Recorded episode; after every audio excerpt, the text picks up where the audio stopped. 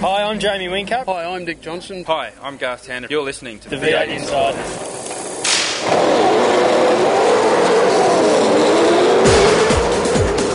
It's your weekly dose of V8 news on the V8 Insiders. Now, here's your host, Craig Revell.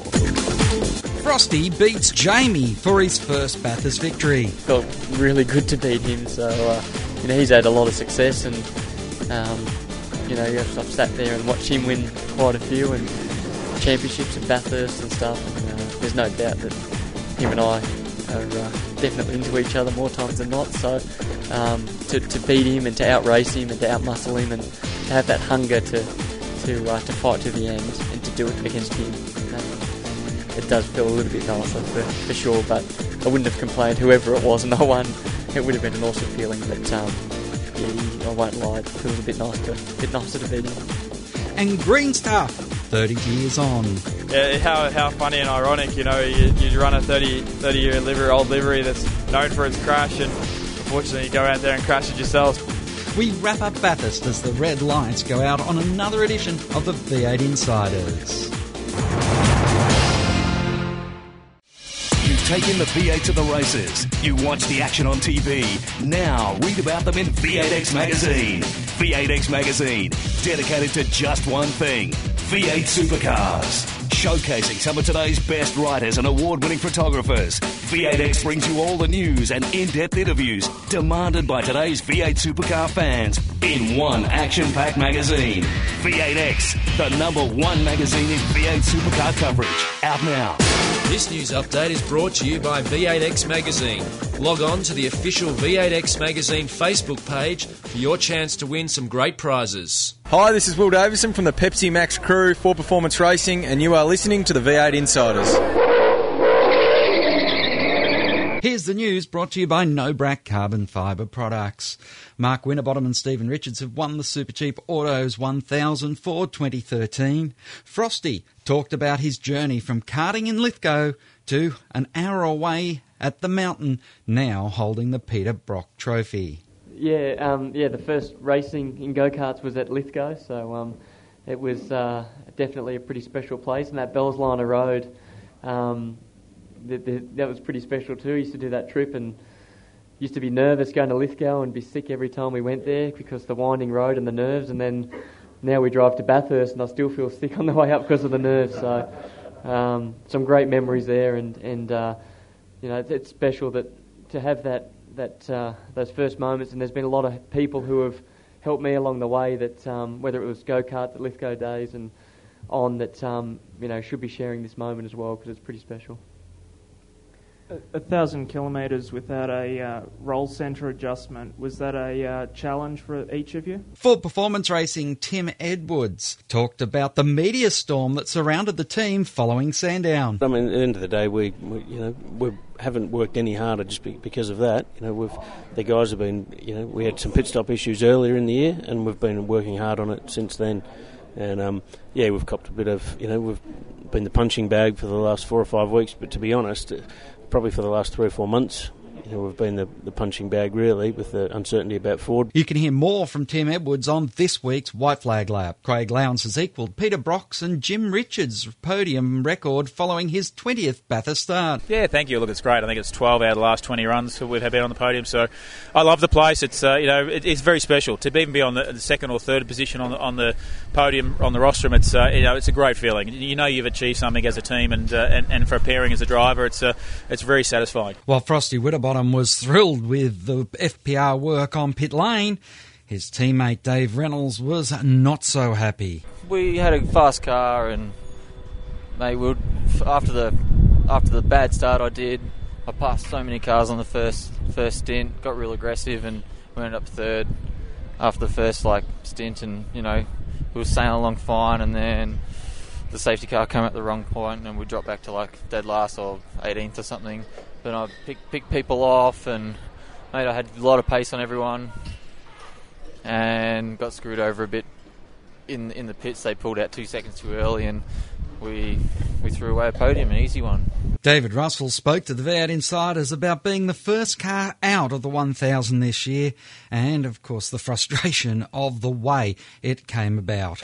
Yeah, it was pretty gut wrenching to be honest. Um, you know, because Todd didn't even get a lap, and uh, you know, it was just such a such a freakish thing to have happen. You know, five seconds either way, we would have been totally fine. But um, you know, look, going through Griffin's there, going up through like the the um, you know, going going out there. Obviously, it's jumped from the top side of the bank, and just the, I just could not believe how you know how bad our luck was, and the timing was impeccable to collect the Ruit, the, the perfect time. And uh, unfortunately, yeah, it's taken us out of the race early on, and yeah, just um, just feel feel you know sorry for for not only uh, our sponsors in Jack Daniels and Nissan and and uh, Todd and the whole team. You know, we've worked so hard. The boys have done such a fantastic job all week. Everyone's practiced their pit stops, our driver changes, ticked every box we bloody could, and uh, to have something like that as a bit of a freak of nature, if you like, um,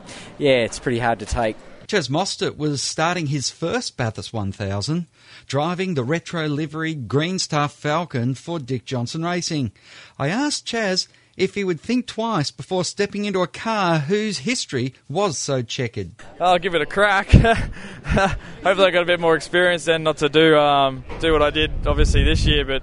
Yeah, how, how funny and ironic, you know, you, you run a 30, 30 year livery, old livery that's known for its crash, and unfortunately, you go out there and crash it yourself. So uh, it kind of did my head in. There some funny Facebook posts. I got a bit of a giggle out there. What do you do other than, than laugh about the situation? You know, um, you know, most of the guys here are so understanding of exactly what happened. You know, you, you go out there and you leave it all out there and try your best, and um, sometimes you come short. So it's uh, it's it's all good. But um, yeah, on that question, I'd, if there's if there was a crash delivery, I'd probably probably tighten up a little bit and um, see how we go. Triple Eight Race Engineering's wildcard impressed many last weekend. Matthias Ekstrom told the V8 Insiders what he thought of his first Bathurst experience. No, I had a good time learned the track, made no scratches to the car, so had a solid run and surely mid at one stage I thought we could finish somewhere fifth to eighth. In the end it was tenth, so it was just where target was to finish within the top ten. So it's okay, but still when you have a feeling in the end, you know, you want to always have more when you can get more. So in the end, it was a, a really good experience leading the race, your car leading the race for so long, both of you putting in so many good laps. Do you think this is another that you'd like to come back again soon to uh, repeat this? Yeah, for sure. I would like to to try one more time. Uh, if the opportunity comes, we will see. But I had a good time. Enjoyed uh, meeting a lot of new people, seeing a different championship, driving different type of cars. So it was pretty enjoyable. What's this car like to drive when you jump in it so raw? Yeah, the the good is the engine, and there is not too much aerodynamics. You can follow really closely, and the cars are really quick. So it takes a man to drive them, which is uh, really enjoyable. Roland Dane said that his team showed what could be done with wildcard entries. Yeah, we're the first people to to really take advantage of the wildcard rules properly in in a way which. Uh, yeah, benefits not only the team, obviously, but the championship as a whole. Uh, I feel that uh, we've done it properly and we've shown that, frankly, we can run a third car as well as anyone. We just don't do it on a regular basis. So um, it's not something that we're about to do full time. Further to the Volvo visit at the mountain we spoke about on the night before the 1000 show, Garry Rogers told the V8 Insiders what it means now to have the factory support. Well, certainly it's, it's exciting. It's something you want to do. I mean, clearly, if you're going to be in this business, you want to associate with a manufacturer. And the Volvo brand worldwide is a very, very recognised brand. It's got history in motor racing. It's not like it's come left of field. It mightn't have been quite active in the last whatever period of time. But I, I really see it as a, a, really boost for our team and for me personally, a real sign of, of acceptance and you know, the fact that we've got a great bunch of people who work well. Christian Dahl is the CEO of Polestar, who talked about the work their team is doing back in Sweden to get the engines and all that equipment ready to go into the Garry Rogers cars. We're working hard on the engines in Sweden. I think we're going to go in the test bed in December to start up the engine. And then, I mean, hopefully we get up to speed as close as, as quick as possible and get engine into the car in December and get going to the to the test track. And then, uh, I mean, if you look on the, at the targets on performance, you want to start where they are this year, of course, and hopefully improve together with the team and get even better results next year. So, but I think uh, this year with the Holdens, they're doing a really, really good job. The the result is improving all the time. I think they had a really good day yesterday, so hopefully we can add something from Volvo and Polestar on that and be even more successful next year. But I mean, having a look at the new team for this year with the new manufacturers, I think it's quite a big challenge. I think that Nissan and Mercedes was hoping for better results early in the season than they had. So I think I think the challenge is bigger than a lot of people think. They just add a motor and change the body shell, but it's bigger than that. So, but hopefully have similar results as this year and then build from that. Steve Owen was the winner last weekend, who said that he will be finishing the Dunlop Series this year with Matt White in the Sharon Rentals Falcon. Obviously, when Chaz departed, there was uh, you know a lot of things in place that needed to be ticked off. So um, you know we'll continue on at Homebush and hopefully have another strong round for all the sponsors and the team. Dale Wood talked about his philosophy as he closes in on the Dunlop Series Championship. It's, uh, it's all looking pretty good. I, I really just tried to avoid it only because I've seen you've seen it before. These people that start to sort of work out. I just need to finish here. I just need to finish here. Well, in my eyes, I just want to win races, and, and if I can keep working on doing that, then the rest of it will just sort of, you know, uh, play itself out. So that, that's the only reason. I just don't want to start playing that game, um, and I want to do good racing. I loved probably the highlight of this weekend was banging doors and uh, and going corner for corner with Jack for the opening lap yesterday. I really enjoyed that, and uh, the shame, probably a shame there wasn't some more of it because it's good good TV and uh, helps the sponsors, and and they're the ones that keep us going. So. Jack Perkins said he is confident he will be on the grid in Sydney, but has a busy schedule along with finding the sponsorship required for him to make the field. You know, from now to the end of the year, it's pretty busy. We've got Super Tourers, uh, the Gold Coast, Highlands for the GT Enduro, back to New Zealand for the Super Tourers, and then obviously Homebush. So, in all that spare time, I'll be on the email trying to chase a bit of dough. And that's the news on the V8 Insiders. The latest edition of V8X is now available with Craig Lowndes and Peter Brock on the cover. The iPad edition is available on through MagShop, and for Android, you'll find it at Magzter. Hard copies, of course, are available in store now. After the break, the panel will look back at last weekend's 1000. News on the V8 Insiders is brought to you by the official V8X Magazine Facebook page. Sign up and keep in touch with V8 Supercars. Controversy Corner is next when we return with more on the V8 Insiders. You've taken the V8 to the races. You watch the action on TV. Now read about them in V8X Magazine. V8X Magazine, dedicated to just one thing V8 Supercars. Showcasing some of today's best writers and award winning photographers. V8X brings you all the news and in depth interviews demanded by today's V8 Supercar fans in one action packed magazine. V8X, the number one magazine in V8 Supercar coverage. Out now. Hi, I'm Craig Lowndes. You're listening to V8 Insiders. Welcome back to the V8 Insiders here once again from the Bathurst Media Centre where we're wrapping up the Super Cheap Auto 1000s of 2013. Paul Marinelli, of course, uh, Marinelli Motorsport, but uh, he is also the manager of the victorious Mark Winterbottom today and well, how much more fitting is to have you on the show? Oh, mate, thank you so much, and uh, you'll excuse me if I get sort of um, nervy and stuff. But that, that my stomach is still churning after those last uh, ten or twenty laps. It was just unbelievable stuff, and um, I stopped watching the pictures and I was watching the timing gap go three tenths, two tenths, four tenths, five tenths. Oh, five tenths isn't bad. Three tenths, two tenths, and it just kept happening over again. And full credit to Jamie, he threw everything at Mark today, but um, Mark was not going to be beaten. That was very, very clear. Rich Craill, you had another busy weekend, and uh, you enjoy motor racing as much as anyone that sits out there in uh, Punterland, and you really enjoyed the way this race finished. Yeah, fortunate enough to call with uh, the great man Tony Shebeki on SEN for that race, and had Porsche Carrera Cup here this weekend, and uh, just one. It's a great race, isn't it? And this place never disappoints, but three years in a row we've had one of the most incredible racing finishes to the flag that we've seen, and a fight that, that went all the way down to the wire. And the storylines that came out of today's race, and I'm sure we'll touch on them in the next 15 minutes or so, are endless. And there's so many good stories to come out, and that's what I like the most. Peter Norton, the atmosphere when Frosty crossed the line, it was like a collective relief from everyone who's wore blue at this track for so many years. You're spot on. It was a cracker of a finish, and it was that big sigh of relief. Uh, FPR is somewhat famous for the ones that get away from them, and uh, today they proved they can do it. FPR getting the win. What does that mean, Richard? They sign Ford back up again. They this year they changed owners. They got the Pepsi sponsorship on board.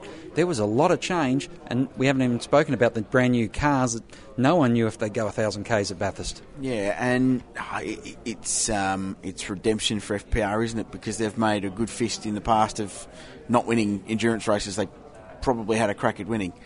Um, so today is redemption for them, I think, um, and it, great for Frosty, isn't it, to finally break through? And and I think the unsung hero a little bit in this equation is Stevie Richards, who gets his third Bathurst win, tenth win for the Richards family at Mount Panorama. So that's a bit of a milestone as well. It's never been done before. That's just sensational. So. Um, it's redemption, isn't it? And, and it proves. And now, even if they do have these little errors that everyone's been pulling them up on in the past, the wheel nut issue that's been so talked about, and the strategy dramas, which all seem to go on David Reynolds' car today. Um, you know, even now they can go, look, it doesn't matter. We've won Bathurst. We can prove that we can do this. It's a massive, massive tick in the box. But the number one thing today was Ford fans got a result. And the last time they won was when Lowndes and Whincup did it in a Ford. Um, today, after a pretty tough year to be a Ford fan, they got a they got a result, and I'm I support Holden generally. So um, yeah, look, fantastic. Paul, one of the amazing stories that has come out of this is Stephen Richards wins Bathurst. He drove the transporter to the racetrack and he was supposed to drive it home. Yeah. He's not going to be fit to drive tomorrow and he has to get it all to Sydney. And also, for the first time, we get to go to central Sydney, Bathurst Street, how appropriate, for the big city presentation, which, you know, for the one time ever that motorsport is number one in the news. Every network will be there, every paper will be there. And, you know, I've always wanted to. You know, I've worked in the sport now for like 22 years and, and with a number of different teams, as you know. And with FPR, we came second here twice, um, 03 and 04. Um, but always dreamed of working with a team or a driver who's won the, who will win the great race, and it finally happened today. And it's still it's still all surreal. It's just incredible. And and for Mark, I think of his mum uh, and his dad, and I, just think of. Um, you know the, the the sacrifices that were made and, and the background that he came from and where he's now got to and to be a part of that I feel really privileged. And uh, you know what a driver just just guts guts. That's the only word I can say. I mean he he never gave up. His radio transmissions throughout that whole last stint were calm as a cucumber. And it didn't matter what was going on. It was calm. You know everything was good. Everything was fine. In fact he was probably doing more to calm um, James's engineer than what uh, James was to him. But full credit to him too because he just constructed that race absolutely brilliantly. Uh, I thought with Jamie's last stop that he might have might have got had the jump on us, um, and he certainly came came came at us hard. And uh, uh, but Mark was uh, was just, just in a, a total uh, stratosphere, stratosphere today. He was he was not going to be beaten, as I said earlier, and uh, uh, it's wonderful to be a part of it, and great for FPR. You, know, I've been involved with them since day one. Not I don't work for them anymore, but certainly still involved. And um, I know the sacrifices that have gone on, the mistakes, the the uh, the personnel changes, the you know so many things. But but you always knew deep down that this was a team capable to do it, as as Richard said. And due to factors of their own and others, through years gone by, they managed to snatch defeat from the jaws of victory several times. I think we all know that. Uh, I think the victory here today, as, as, Richard also pointed out, has sort of it, it's put a stamp out there saying, laugh all you like about FPR, but the way they won that race, seriously, one of the best ever Bathurst victories, I'd say. Unsung stories are normally what we uh, we talk about, and James Small last year working with David Reynolds. He gets the car into second place, and David's kicking himself for not making the lunge. Over the off season, a change is made, and James moves over to Frosty's car, Peter, and now he's won the great race. And uh, we all know that at the end of last season, David and James were having problems after Bathurst, and David still was expecting to go forward with James. And so that has been a, another backstory in this whole FPR drama. Uh, absolutely, and uh, I guess it shows that uh, when you've got an engineer that understands uh, the car, the track, the strategy, all these things come come together. I mean, it, you don't come second last year by mistake. You know, clearly there's uh, some skill there. Everyone at Red Bull is happy but disappointed, Richard. But they had two cars on the podium. They had a third car in the field, and all three cars over the day led the race a remarkable achievement once again by Triple Eight Race Engineering. Yeah, and if not for a bit of field strategy at the end, the internationals were within a pit stop of winning this thing. And can you imagine the reaction if those guys got up? Uh, Matthias Ekstrom and Andy Priaulx did a remarkable job today. Um, few thoughts on that. Jamie Whincup, full credit for having a crack. Threw it up the outside. If he'd ended up in the fence, I don't think it would have mattered too much. Would have hurt his championship, but um, he had to have a go. Win the race, or not at all. He got second fantastic full points to him for getting it, having a go at Frosty on the last lap. Where did Craig Lowndes come from? How and how does he continue to do unbelievable things at this track? Because that is the third year in a row that guy's come from a position where he shouldn't have been on the podium to ending up the race in second or third position.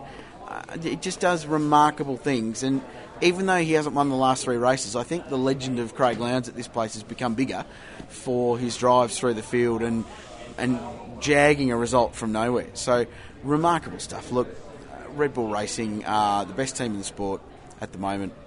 They're dominating the championship at the moment. They're first and second, under pressure from FPR, admittedly.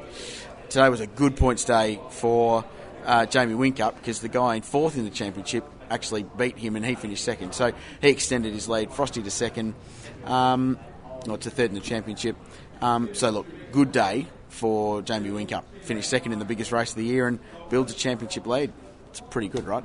Before we leave, um, uh, before we leave Triple Eight Race Engineering, though, the internationals, Peter, amazing. We saw Andy Priaulx, who is a, a, driver who has had experience here, raced here a number of times before in different um, variations of this race. He has a rookie in with him, and he is comfortable enough to say, "You're going quicker than me. You qualify the car, Matty." Uh, you're spot on, and uh, it was a remarkable contrast. Uh, obviously, that was a Triple Eight race engineering uh, effort that put that uh, that team together and had a lot of their personnel. But they were located down the very opposite end of pit lane, and the the atmosphere in the garage was polar opposite as well. In uh, at the pointy end for uh, Lowndes and Whincup, it's, it's, they're all poker face. They don't show any emotion. But for the internationals, they had a good pit stop, and everyone's cheering. And uh, it was really quite entertaining to see their reactions because they knew they were doing something special, coming here uh, without a lot of experience for the drivers. And uh, yeah, fascinating to watch how close they came. we need to take a break here on the V8 Insiders with plenty more when we return. You've taken the V8 to the races. You watch the action on TV. Now read about them in V8X Magazine. V8X Magazine, dedicated to just one thing V8 supercars. Showcasing some of today's best writers and award winning photographers. V8X brings you all the news and in depth interviews demanded by today's V8 supercar fans in one action packed magazine. V8X, the number one magazine in V8 supercar coverage. Hi, I am Alexandre Premat from the Fujitsu JRM team, and you are listening to the V8 Insider. Welcome back to the V8 Insiders. Richard Craill, Peter Norton, and uh, Paul Marinelli. A very, uh, well, very smelly Paul Marinelli, and it's not because of BO, it's uh, champagne that Frosty put over him. I didn't, but, get, I didn't get that much. I didn't get that much of it, but yeah, it smells, I can, I can tell. you, we were talking about uh, drivers just before the break um, who, uh, regular drivers who have they're comfortable. They're comfortable with themselves to let their co-driver do the qualifying. And we also saw that up at uh, at Erebus, where mm. Stephen Johnson did the qualifying in the Maro Engel car. I think it, make, it makes a lot of sense. That even though you may be the seasoned driver and you, you know you're used to the car and whatever, if you if you look at it uh, objectively over a complete weekend and your co-driver's been quicker in every session, particularly if they've been on old tyres and they've been quicker yeah, you've really got to be honest with yourself and say, look, they've had they've had the mojo all weekend, they've had the edge let them qualify the car. And it's good to see a couple of teams doing that. I think it, some of them just remain stubborn and think, oh, I must qualify the car because I drive every year. But I, I think the smarter teams or the smarter drivers would say, you know, look, he's been quicker than me all the way through it. Go and have a go. And it's good to see some of that happening. Richard, your thoughts? Yeah, I agree. Um, it, it, the best thing that got me about this weekend was the amount of diversity that went into the race and different strategies. It was a fantastic strategic race, wasn't it? And and it wasn't affected by the uh, the safety cars that, that normally play a role in this race. And, and, and it was a proper endurance race. You know, it was a Le Mans 24 hour, Sebring 12 hour, and the way that it evolved and you had these strategies play out over the course of the day. It was impossible to read for the first 100 laps and no idea who was doing what. And that's why we were all convinced for a while that the old internationals were going to pop up and win the thing. So, no, that's what I got out of today was, um, was just the way it evolved naturally as a motor race. And we got to the last pit stop, and we went right. That's the battle, and we ended up with five cars covered by five seconds in a fight for the flag, and that, that's what I got out of today. It Was the big thing. Fifty laps or thereabouts, or fifty or sixty laps of green flag racing, and that's what I guess when people grew up, we used to.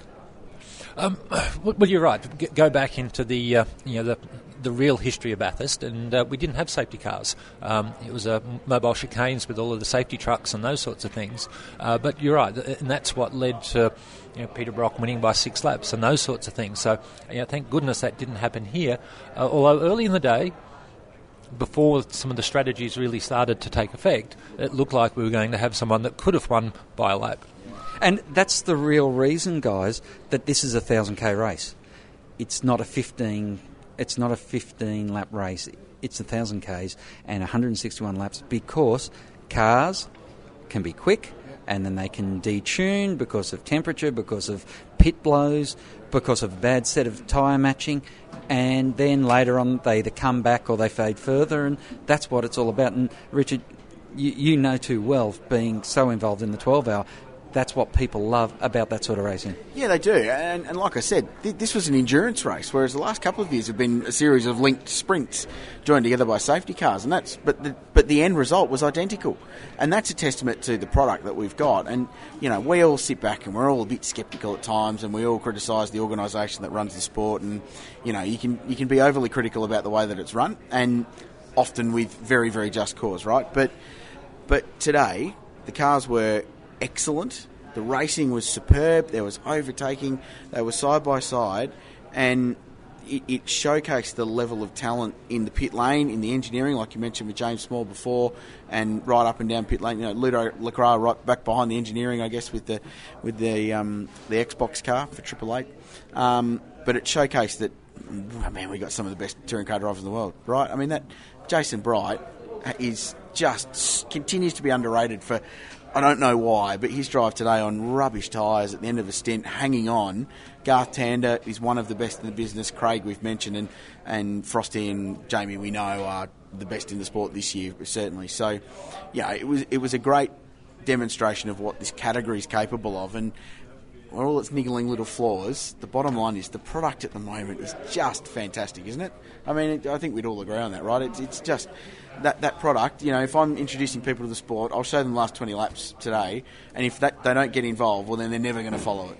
Petty, uh, sorry, Paul, you were nodding your head when, when Richard was talking about uh, endurance racing. He's 100% right, and, and it's a shame that our product on the track is so good at the moment, yet things around it um, leave a lot to be desired. The TV deal, etc., uh, sponsorship of the sport. But if we keep doing shows like that, I mean, this is our grand final. This is our world. Um, uh, world what do they call the American Super Bowl? Whatever you call it. Yeah, sorry, it's, it's all been a bit much today. Um, but this is this is it for us. And if we have the whole nation watching us, like more than three million people watch this race, and they see action like that, they're going to like our sport. Um, I was looking down at the figures too. Everybody on the lead lap, with the exception of two cars, were less than two seconds apart. I mean, after six and a half hours of racing, that is that is extraordinary. That doesn't happen anywhere in the world. You know, they talk about DTM, this and that. The gaps in DTM are ridiculous between all the cars. You know, they're, they're fabulous, but it's nothing like we saw then. And it can't be constructed. And we didn't have that many safety cars, yet we still have these nothing gaps. You know, at the front after all that racing, and the yeah, the drivers we have. I mean, you know, there's there's no doubt about it. I mean, people can talk world touring cars, whatever that they, they are the best touring car drivers in the world, and this event is the one that showcases them. But nice to see an international guy come out in, in terms of Ekstrom and do what he did, because for a while there they were coming out and they were, they, were pretty bad, you know. And he's come out and he's proven that with the car of the future, and with a nice setup car and with the car of the future setup, that it actually does adapt to some drivers better. And um, no, it's been j- just superb. Look at that, three DNFs. Okay, three DNFs, three. Okay, and one of them hit a kangaroo, Dave, unfortunately. So two DNFs for either accident, mechanical, whatever it may be, in six and a half hours. Find me another series anywhere in the world that can that can that can can do that. A touring car series. I'm going to throw a few names at you guys and tell me what you think. Sargent Security, number 80, Scott Pye, Paul Morris, the dude. Everyone has written off the dude as a driver years ago, and yet he finishes in sixth place. Yeah, good strategy, and he's, he's good at that, isn't he? It's what he does. It's one of his absolute strengths. Um, and they called it. They ran a really sort of aggressive fuel strategy. They went very, very long and got home on that last stop. Full credit. Scott Pye did an awesome job today, and he's had a terrible season. And also to talk this weekend that the deal's done for him to go to Carrera Cup next year. He showed what he can do in a V8 today, and, and full credit to both of them for doing it. Peter, you have uh, you've certainly seen a, a lot of Paul Morris's career and in all different sorts of series. Um, I had to look two, three, four times before I could believe that uh, Morris could bring it uh, you know, home that well uh, and that, that, he was competitive. It just seems so out of character. And uh, as Richard said, it's a team that's had so many troubles all year. You know, Scott Pye, uh, obviously uh, a very good driver from what he did in the development series. And it, it seems like of, of, all the youngsters that took that step up this year, he was the one that seemed to be caught out, uh, out of his uh, depth. He had so many problems and many crashes in the early part of the year. So, uh, you know, hopefully, this can be a turning point in his uh, career as well. Now, the Tekno team. Jonathan Webb was nowhere all weekend, yet he finishes one spot behind Shane Van Gisbergen and uh, Bleekmon, and that was a real disappointment. The Gears was in the top three. He brings the car in, and unfortunately, Bleekmon couldn't keep the car at that pace. Yeah, their first stop though they, they came in in third and came out in ninth. And once you're buried in that pack today, you're stuck there. You just couldn't progress forward. It was really really tough. So yeah, the strategy didn't work out. I thought Mark Lieb did a really good job with um, with John. Webb. Strange weekend for Tekno though. Um, I mean, it took some heroics I think from Van Giz to qualify where he did. Um, outside of that, they, they were strange. They were sort of they're a bit absent. I thought this weekend, and and to be honest, it's been like that the last couple of rounds. So, whatever Triple Eight's doing to their cars to develop them, Tekno isn't because they're not progressing at the rate the Red Bull cars are. So, yeah, it's a strange weekend for that team. I think there's some head scratching going on to try and recapture the magic they had at Clipsal. Maybe Gold Coast is a place to do that.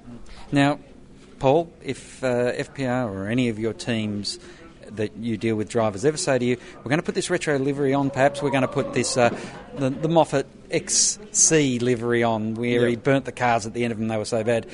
what do you say?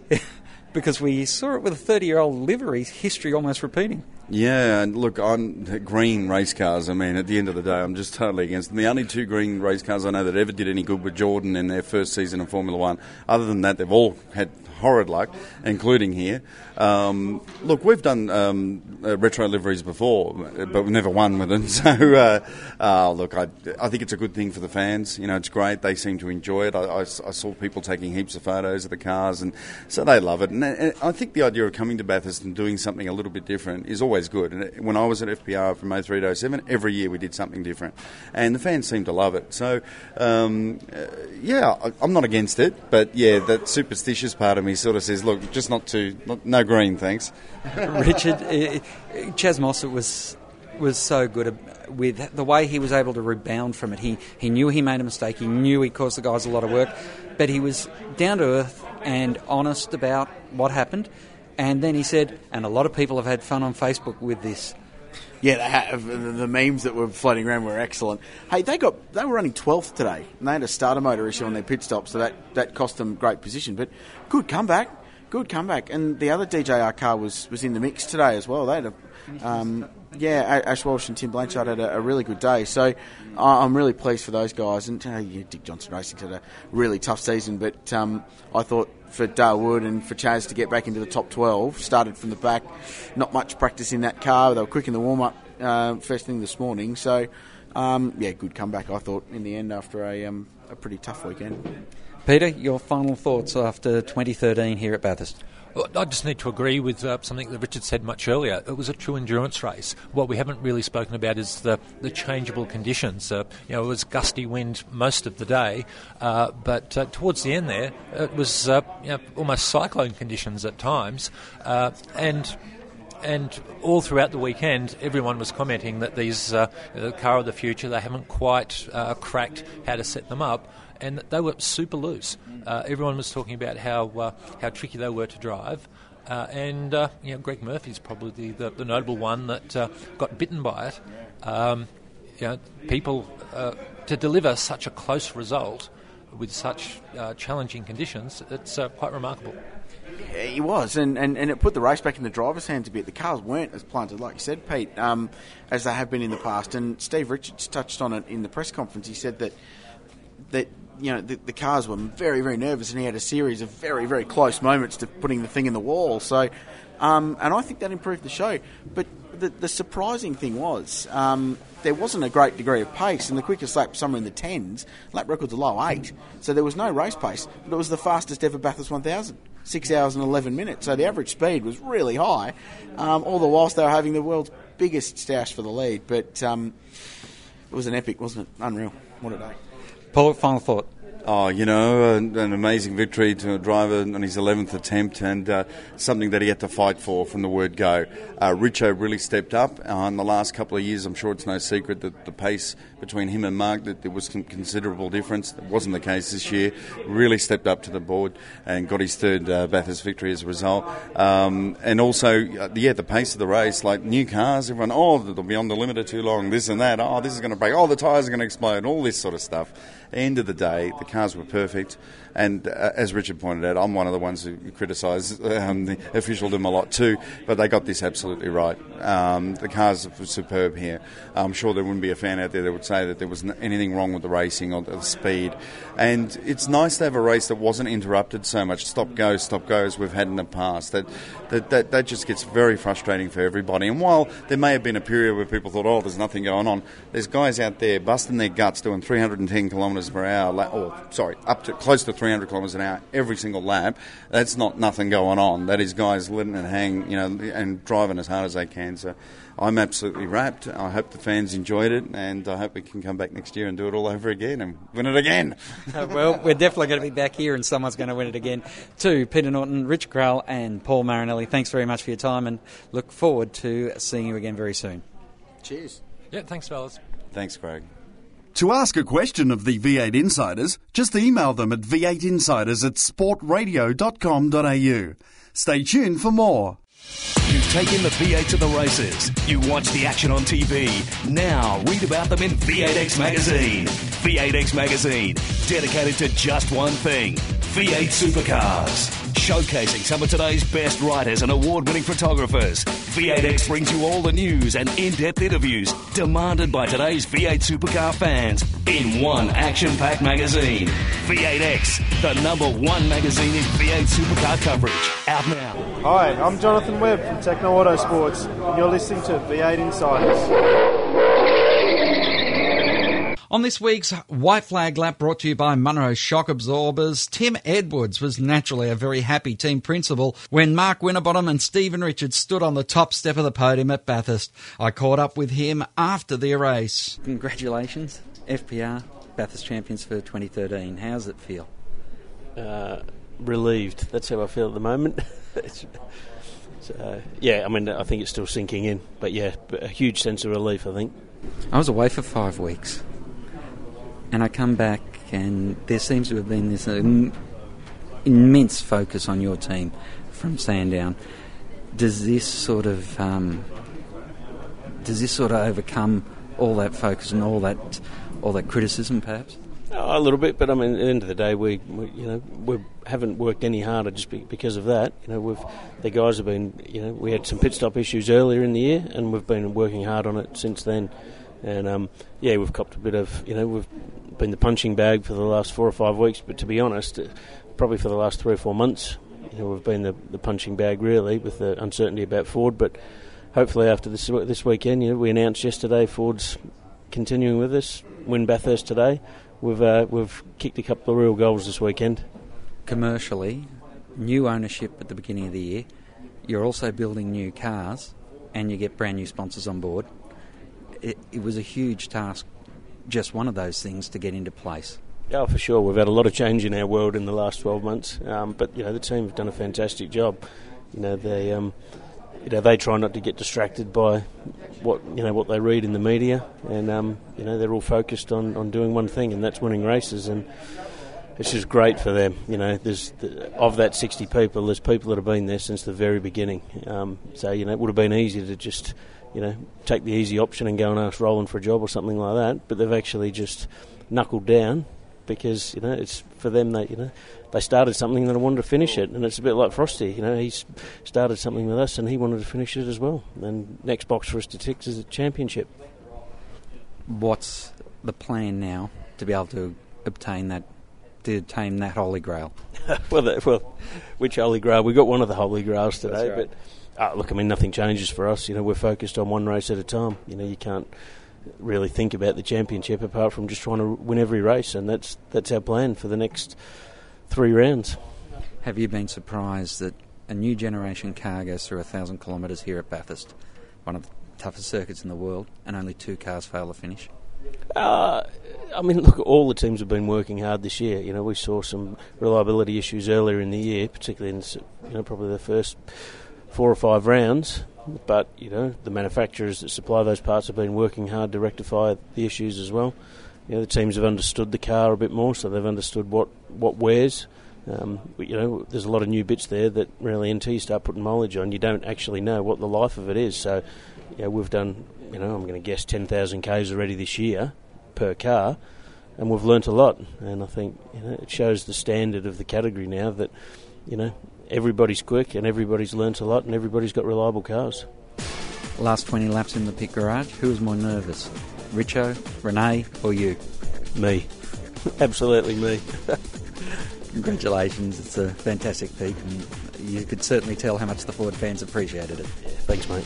That's all we have time for this week on the V8 Insiders as the checkered flag waves over another edition. Until next time round, keep smiling and bye for now. Join us next week for more V8 Insiders, only on v8x.com.au.